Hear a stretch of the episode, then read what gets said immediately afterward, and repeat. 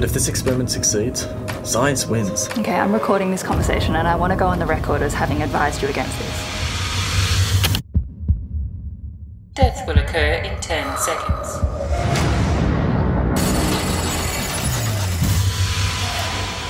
Frank Benetti is officially deceased. Death occurred at 10.01 pm on the 31st of October. Should this have worked by now? Yeah, well, it's taking a little bit longer than the guinea pigs. Resurrection has failed. Subject is still deceased. Get the defibrillator!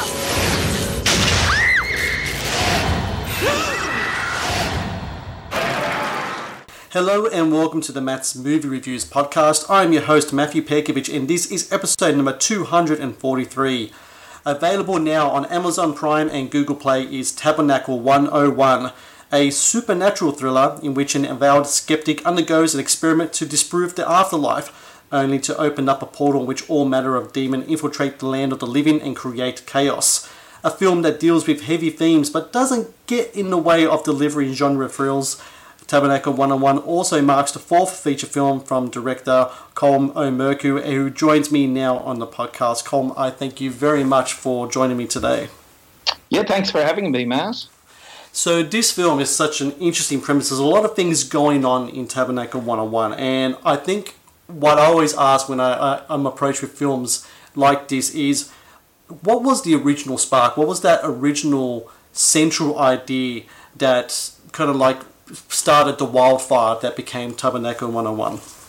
Yeah, well, um, it was a couple of things. Uh, the first one was that I had a lot of friends who were devout. Uh, I, I use the word devout, devout atheists. So uh, they'd get very emotional if you argued any uh, any sort of defense of religion or spirituality or New Age. They'd get really, really angry, and it reminded me a bit of Richard Dawkins. On you just had to go to YouTube and put that in, and how angry he used to get as well. If anyone didn't accept absolute reality and absolute atheism.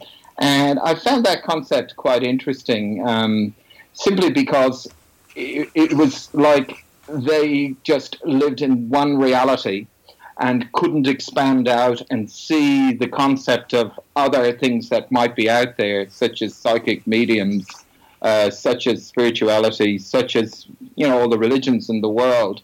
It was like that was just basically cut off. So the premise I came up with was, what would be the worst thing you could do? And that is to uh, start having paranormal activity happen to that atheist. And that was how Tabernacle 101 started out. That was the start of the story, or the premise, so to speak. Um, so that's where it started from. And then my other half and myself, we went away for a story weekend, which we often do. And in that three days, we began to flesh out the whole film story. You mentioned before, well, you see in the trailers as well, that the film deals with these heavy themes religion, spirituality.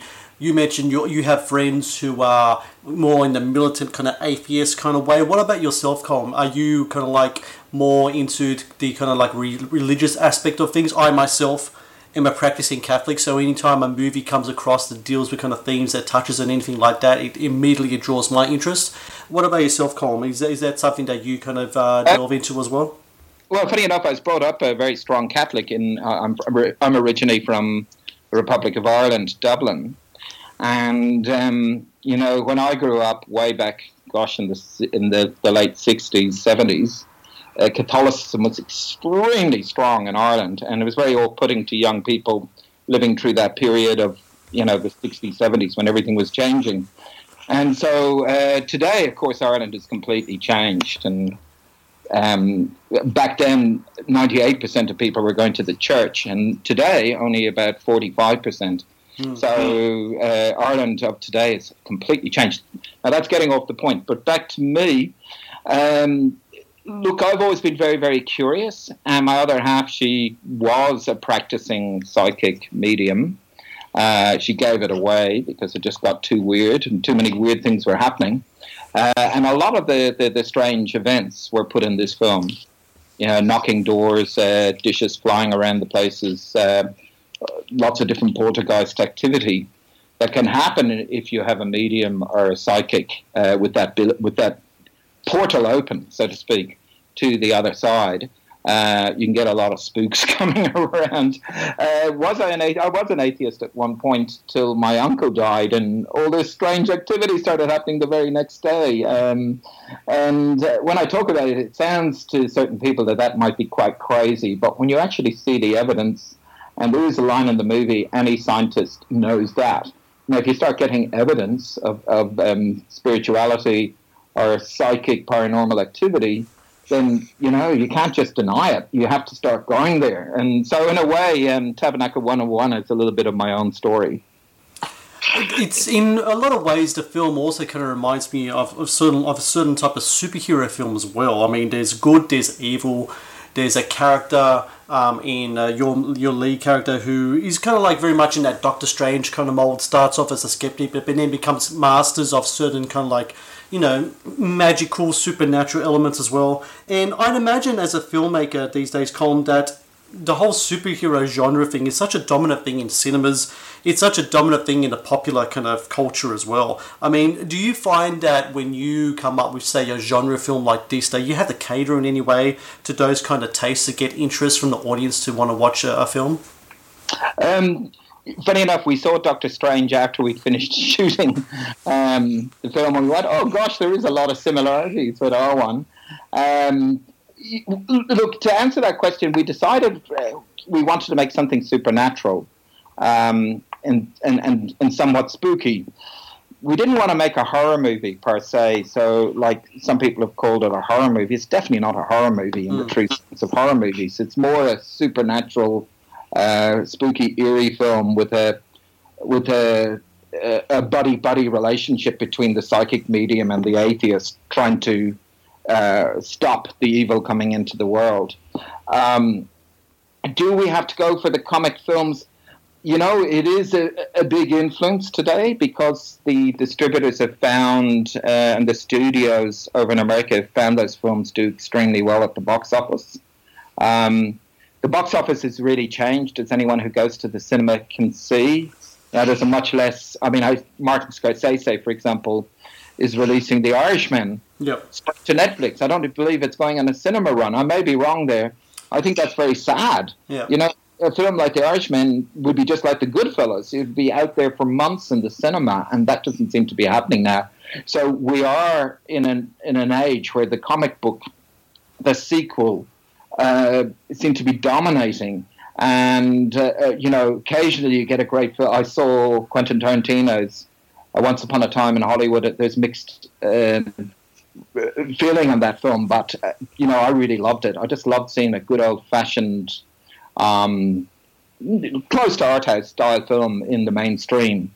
And you know, occasionally you get a rom com these days, but they're occasional. Everything seems to have quite changed, and if you you know, a lot of people now are just watching things on Netflix because it's so cheap, and on Amazon Prime, and it's so cheap. And uh, to get them out to the cinema, you need a comic book or a big movie, so to speak. Yeah.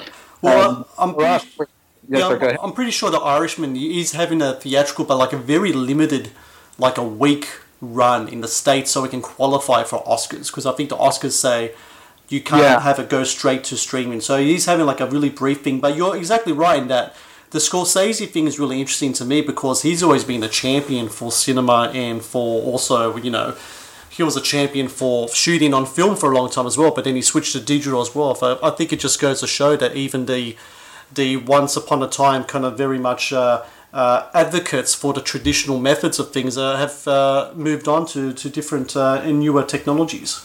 And I'm sure there would have been a, an audience for you know a three month run in multiple cinemas for The Irishman.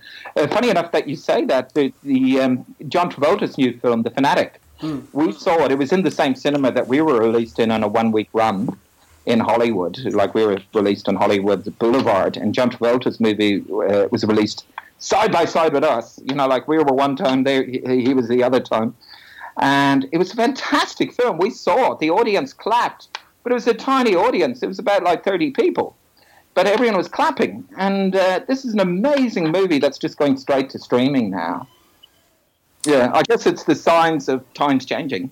I, I, I think it is well. I mean, you, I, a lot of the films I'm watching these days, like I, I, when I first started doing this, there was screenings every week. But now a lot of my stuff I watch is screeners because a lot of films is going to uh, streaming. Sometimes it's like the concurrent kind of screenings where there's like theatrical and streaming campaigns at the same time.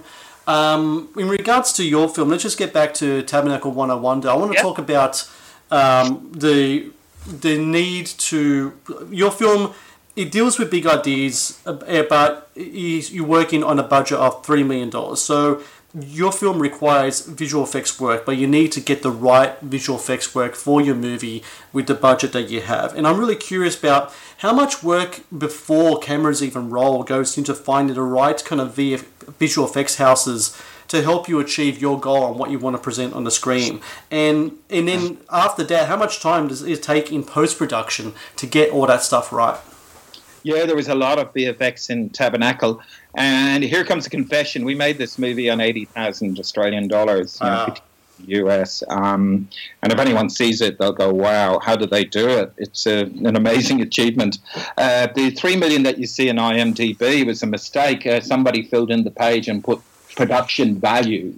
Uh, dollars.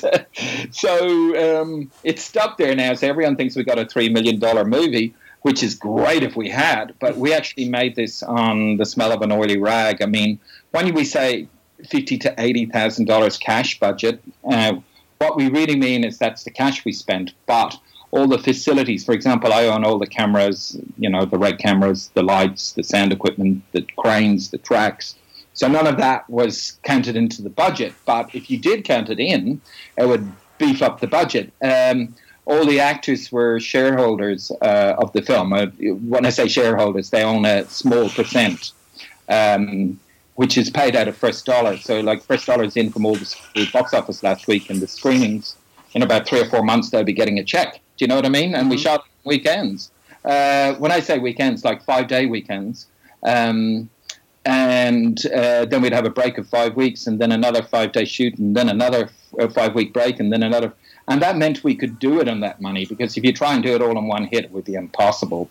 Now, I'm, I want to get back to your VFX question because th- here's the thing: if I was doing it again, I would go through India. So if anyone's out there, you know, is making movies and listening to this, don't go with the students like we did, who've been doing it for three years at, at, at, at, at you know, at some university or uh, technical training college. Don't go with that person. That was a mistake in a way that I think I made, and I had to cut out a lot of the VFX. Um, are you there? Yes, I'm here. Uh, so what what I would highly recommend is going through India. So India is the place to get your. Now we ended up. That was probably one of the most expensive parts of our budget. I probably spent eight to ten thousand on the VFX. Um, so you know, um, basically we, we would just send through the clips to the VFX guy. Uh, he'd come back with it. I'd give him feedback, just like you do with, say, uh, I don't know, something you're doing on Fiverr. Um, he lived here in Sydney, over in Hornsby, and then we go back and forth till till I was relatively happy with the VFX. But you know, gosh, I would have loved to have had money and just gone through India. And probably in the end, it would have cost around eight to ten grand in India. It's so cheap over there, and they do amazing stuff. You'll find a lot of the Hollywood studios go through India these days. Well, they got their own big industry over there, Bollywood as well. So I'm sure there's a lot of kind of like remnants from uh, from that as well in all, in all type of facets of filmmaking. Yeah, exactly. But I do think the VFX is quite good in our film. It may not be perfect, but it's still quite good. You know, for, for that budget, it's incredible. You know, so um, about you know you're competing with Hollywood movies of a hundred and fifty million dollar budget, and here's our tiny little film um, budget. And uh, our tiny, I didn't mean tiny film because it looks great, it looks big, but uh, our small budget film competing against that sort of budget, and it, it is it is challenging. Yeah, Essentially, Tabernacle 101 is, is a film that taps into the eternal question of whether the supernatural is real. Um, I was going to ask whether the film changed your perspective in any way in regards to that. I mean, from what I can tell from what you, your answer from before, it seems like you're very much like more, more in, the, in the vein of a healthy agnostic. Would that be uh, correct, Colm? Um, no, I do believe there is other realms out there, and there is paranormal activity, and I do believe it because I've seen evidence of it Right. uh, with my partner. But um, and in the house. Um, and thankfully, uh, she decided to quit it just for that one reason to, to get rid of the spooks. And since she's quit and just doing a normal job, every nothing ever happens anymore. So, uh, being a medium, you attract a lot of spirit. Um, and before I met her, I didn't know much about it. I was probably a healthy agnostic at that point. But once again, I'll get back to that point that, you know, once you start seeing evidence and you start seeing facts and you start seeing things happening, you can't, you just can't stop denying th- these things, uh, which is the story of Tabernacle 101, by the way. Part of the story. And I also read that when you filmed in the Blue Mountains, that supposedly when your editors were looking over footage of the film, that you might have captured something on cameras. Is this true? well, yeah, a few things actually. The one I think you're, you're referring to, we call it the conjoined twins because it, it, when you're shooting a film, you always have a clean set. And we were up shooting outside Katoomba Hotel. And one of the reasons I like shooting in Katoomba is it, if you ever go up there, you'll see the streets at night are quite spooky and eerie. And it's a great location um, for shooting your film in. Uh, plus, you have all the scenery. But um, with, with with that, on a night that we were shooting outside Katoomba Hotel, in one of the takes, the car spins around, and if you slow it down and just pause it, you'll see the shape of um, two people Okay. uh, conjoined into one body. Now, uh, whether that's some accident that two people were standing there and there's an optical illusion or not, or some spooky, strange thing, uh, is a big question, you know. But we, none of us could say, we never, oh, gosh, there was never anyone over there on the night. You know what I mean? It was only when we saw it in the footage that we said, gee, that's very, very strange. So it's one body, two heads. So just to confirm, is that actually in the final cut? Like what from what I saw when people watch it, is that there? Yeah, I can send you a screenshot if you like. I'd love to see it. I definitely Yeah. would because I, I only watched the film like a few nights ago, um, and Yeah. I was like, I'm, I'm in, but it was only afterwards when I was doing some research that I read about this, um, what you guys supposedly captured on film. So I wasn't sure what what to look at, but I think I might want to try to get back there. But if you can see the screenshot, I want to, I definitely want to have a look at this because I love stories like that. and I love stuff like that. So Yeah. I definitely want to see it. Yeah, I'll send you a screenshot for sure. Excellent. And uh, that's easier than trying to pause the film. Yeah. and you know, so there you go. We must put it up online, actually. Uh, that, that's you just given me an idea for our next post. I think it's a good idea because I always love when, like, for example, I'm a big fan of The Exorcist. It's one of my favorite movies of all time, and I have every documentary made about it, and I've watched every interview, and I, and I always uh, found it really interesting about the curse of that film and all the different type of strange things that happened on that set. Same with Poltergeist. It's kind of like these uh, urban legends there in, in, in, in things that came out from those movies. I think something like that would be really interesting for people to have a look at. So if you have a screenshot or something, I'd definitely put it up there on, on all over your socials and just have people try to comment on it. And, and, and I don't know, maybe maybe it could be the official mascot for the film. Yeah, yeah, no, we'll definitely do that. You've definitely given me that idea in the last few minutes. Um, so that will be interesting. We, we had uh, incidents of gear just all closing down on certain shots and really weird things happening on set like that as well, and people couldn't understand it. All the lights going out, stuff like that. Okay. Yeah. Very interesting. Um, I want to talk about the main character of, of Frank. Um, and Frank is played by David Hove. Um, and it's his biggest role to date. Um, and he's pretty much in every frame of this film, so you needed to find an actor um, who can really kind of take on that responsibility. How did you know that David was the guy to play this role for you? Yeah, well, look, um, because of the budget of the film, we couldn't go to the high-end casting directors. So what we did is we scoured all of StarNow and sites such as that, and over a period of uh, six to eight weeks, we saw about three or four hundred people, somewhere in that bracket, three to four hundred. We never actually counted, but it was somewhere in in between there. Uh, on a first round, which we shortened down to about oh, 25, 30 people.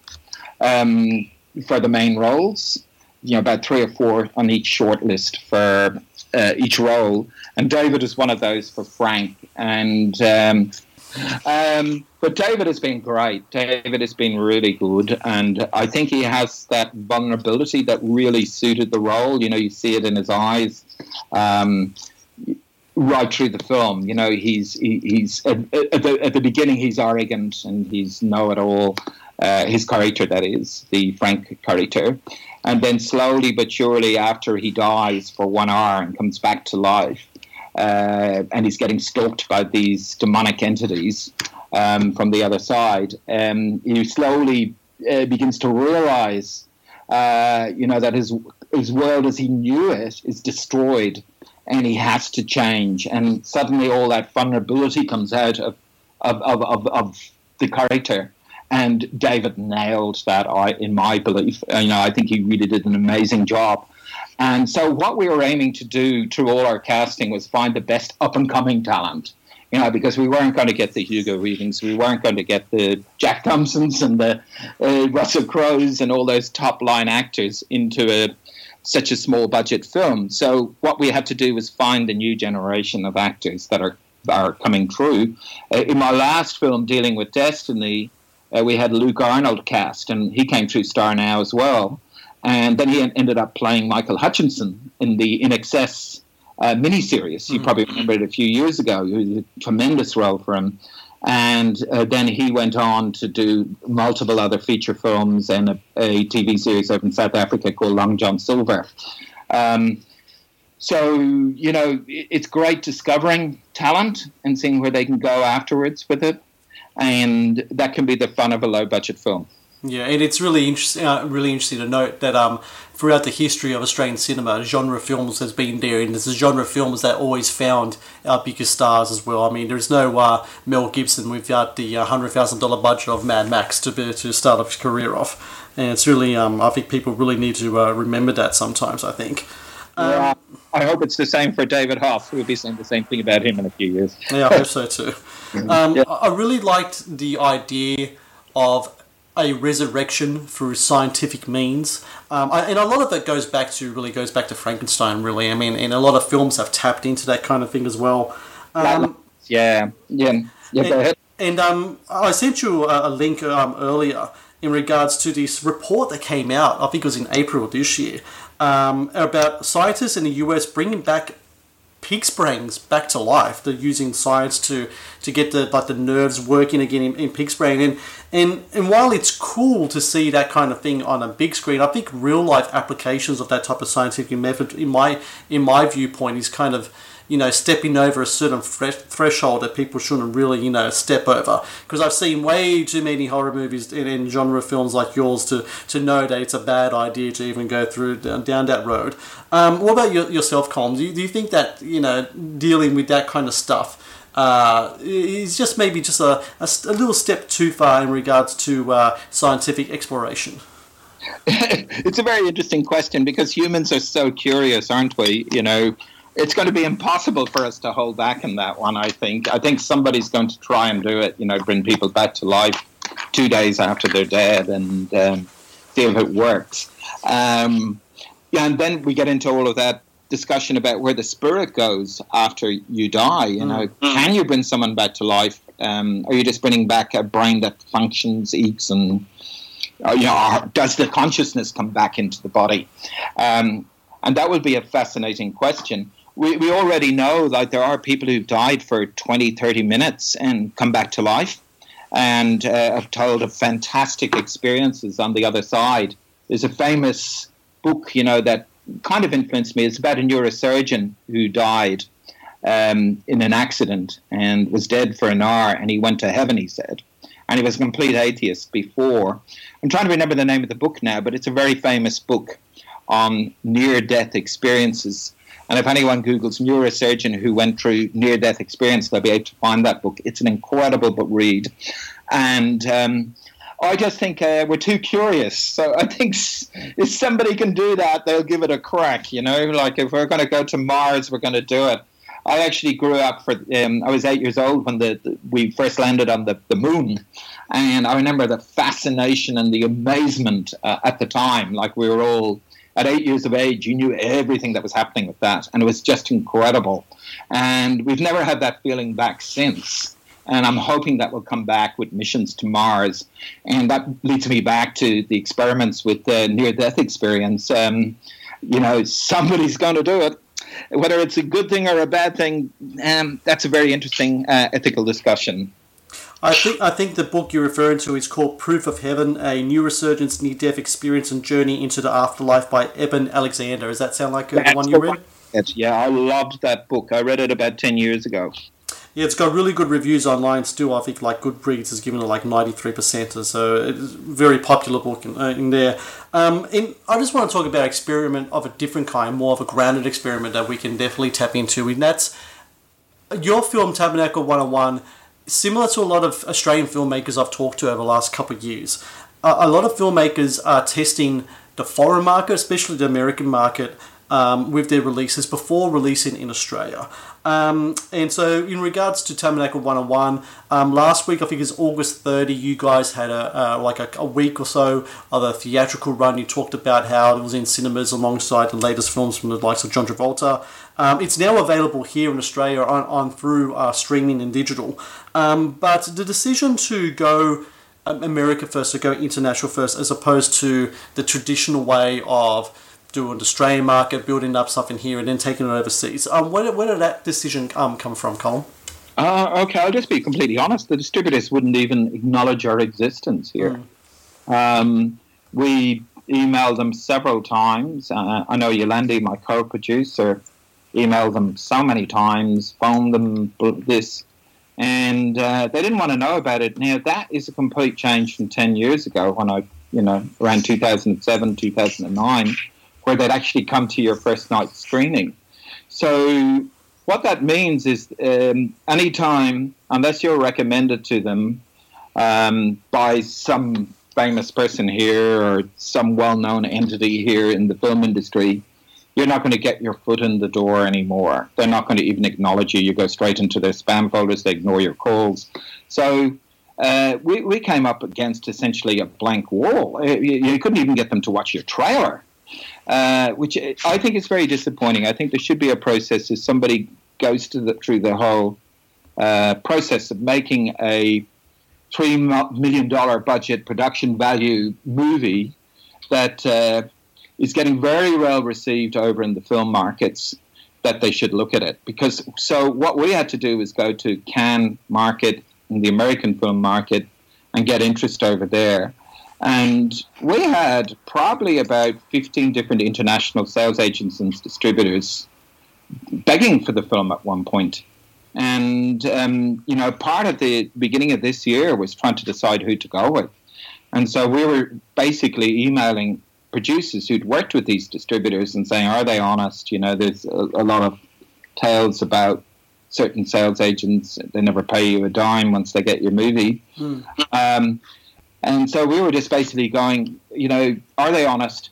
And the one that came up being honest all the time is the one that we ended up with, um, Indie Film Rights. And um, they were the one who wanted to release it for a week in the cinema, to give it that cinema release. So you get your LA Times, um, you know, review, your, your Hollywood Reporter review. Um, you come this release, it's all over the papers over there. People see it in all the ads before YouTube videos that it's coming to the cinema. Um, and so you get this awareness over in America that your film is around. So you, then you have a very good um, release on Amazon Prime, which is very big over in America, by the way, much bigger than here. Yep. Google Play. Yeah. I mean, uh, is it also a thing where I, I, read a report from a couple of weeks ago? Um, it was in regards to an Australian film that came out called Danger Close, and this was a movie had to do with uh, the Vietnam War big budget, $25 million. Um, had a bit of a push behind it as well in regards to, and it had star power as well, but people just weren't watching it. Is it a thing of that Australian audiences um, have just become, I don't know, uh, somewhat skeptical, somewhat allergic to watch Australian films. As have we hit a hit a part now where the only thing that people want to watch in cinemas to go back and what I was talking about before in regards to superhero movies and the such is movies like that. I mean, is Australian films kind of doomed to kind of just like uh, uh, not get the proper kind of like uh, respect that it's supposed to give in our own cinemas?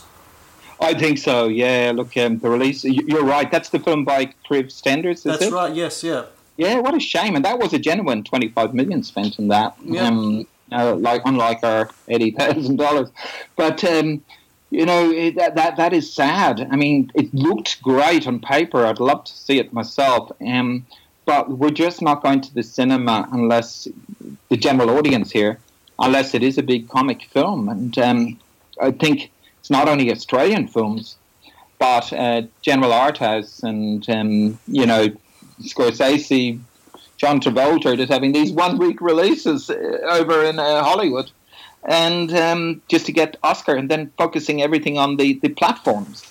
You know. Yep. Um, it's changed. The market's changed.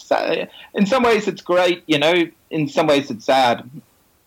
I think that um, I'm talking to a lot of indie filmmakers from here, from the states, from the UK. There's, but there's also there's optimism to it as well because while the release in a cinema may be out of reach compared to years, decades previous, now you have platforms to just reach out everywhere. I mean, after this, someone can listen to our interview here and then go online to Google Play or Amazon Prime and watch the movie straight away, and that's there's some power in that. Absolutely, and we're, we're going out on eight more platforms over in America, uh, plus a bit of cable, which of course is really going out over there. Mm. Plus, we're getting a DVD and Blu Blu-ray release in WalMarts and all these stores over there, you know, where you can get it. Um, so you know, there is great opportunity for the indie indie filmmaker who are making films on very very low budgets, who might have got very limited release and then just a quick DVD release and that was it you know, it's gone forever. Yep. Nowadays, you're on a platform forever. Um, and if you're on 10 of them, you know, your film's getting seen for 10, 20, 30 years later, you know, yep. probably 50 years later. And that's the optimism of the platform system that your film's always around. And as long as somebody is talking about it or it's getting promoted or it gets some sort of cult status, it's always going to be watched. Yeah. Um, the conclusion of Tabernacle 101, not to give away too much there, but it does hint at a possibility of perhaps more adventures for Frank. Um, uh, is there any type of hint whatsoever or any whiff of an idea of that maybe there could be a follow up here? Yeah, I've always left that open. And the thing you're referring to, yeah, is right at the end of the film. Uh, there was a TV show called Randall and Hopkirk that I absolutely loved back in the early 70s, um, which was about, I, I, was a kid at the time, but it was about um, a ghost detective mm-hmm. who was dead and his best friend who was alive, and they used to go around solving mysteries um, together. And uh, that reference uh, right at the end is to that. Uh, and leaving the possibility open in case you know somebody out there uh, wants to finance a sequel or a um, as, as, we have now a binge-worthy uh, series on one of the platforms. That sounds like it would be interesting uh, follow-up right there. But for people who want to watch Tabernacle 101, you can watch it now on Amazon Prime and Google Play. Um, and also, um, Colm, you guys are on Facebook. You have a pretty good Facebook page. They always have updates, so people can check out Tabernacle 101 on Facebook for updates with any other uh, streaming news as well. Absolutely, and on our website, Tabernacle 101, you can go there and sign up, uh, and you get updates all the time if you want to. There's a little sign up box on the, the right hand side. It's not a pop up, it's just on the, the actual website. And if you fill that in, you get updates, and we try and give you very fun information about the film. And uh, you just get like an email once every three or four weeks uh, uh, uh referencing what's happening with the film. Excellent. So everyone out there, Tabernacle 101, it gets a thumbs up from me. Go out there, support um, Australian movies, support Australian filmmakers, support Australian stories. And um, Colm, I thank you very much for joining me tonight. Uh, it's so good that we can get uh, together and, ch- and chat about Tabernacle 101. Hopefully in the future, with any future projects, we can have a talk again. Yeah, thanks, Matt. That was great. Thanks for having me.